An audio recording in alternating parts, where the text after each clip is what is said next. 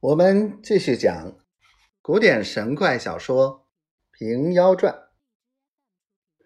门子禀道：今有远方道人接了祈雨榜文，百姓簇拥前来。县令吩咐李正率领百姓们在门外伺候，单请道人后堂相见。张鸾左手提个金篮筐儿，右手持鳖壳扇子。飘然而进，见了县令，放下篮儿，道个棘手。县令慌忙回礼，问道：“先生高兴，尊号，从何处来？”张鸾道：“贫道姓张，名鸾，别号冲霄处士，从海上到此，是见榜文祈雨，特来效劳。”县令道：“先生行的不是月背法吗？”张鸾道。不是月背法，是日黑法。不弄黑了日头，怎得下雨？县令也笑了起来，又问道：“此门外见筑有云坛，不知可用得否？”张鸾道：“既有现成法坛，便用它吧。”县令道：“约莫几日之内可以治雨？”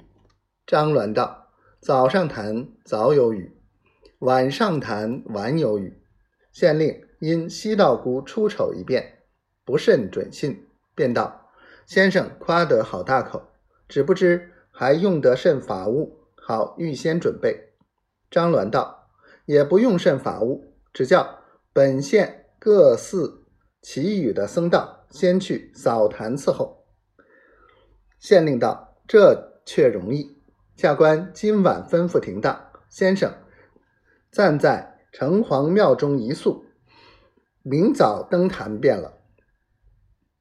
张鸾道：“但凭遵命，只是一件，随分空闲公馆。贫道暂歇一宵，若到城隍庙去，恐烦神道接见，彼此不安。”县令道：“公馆尽有。”口虽答应，心下不以为然。张鸾早已知觉，故意道。贫道今早魁父而来，求些现成酒饭。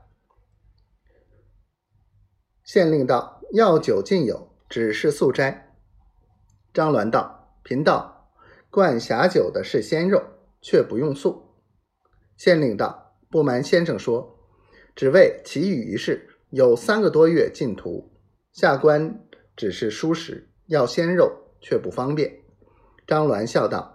官府断图从来虚套，常言道：“官进私不进”，只好做成公差和理政。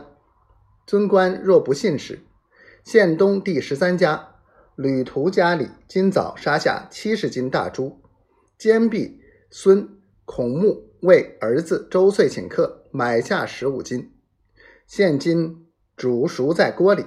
又现西故酒店夜来杀羊卖。还剩的一副熟羊蹄，将蒲草盖在小竹箩里，放在床前米桶上。可依我言语问他说：“官府不计较你，平价买他，必然肯与。”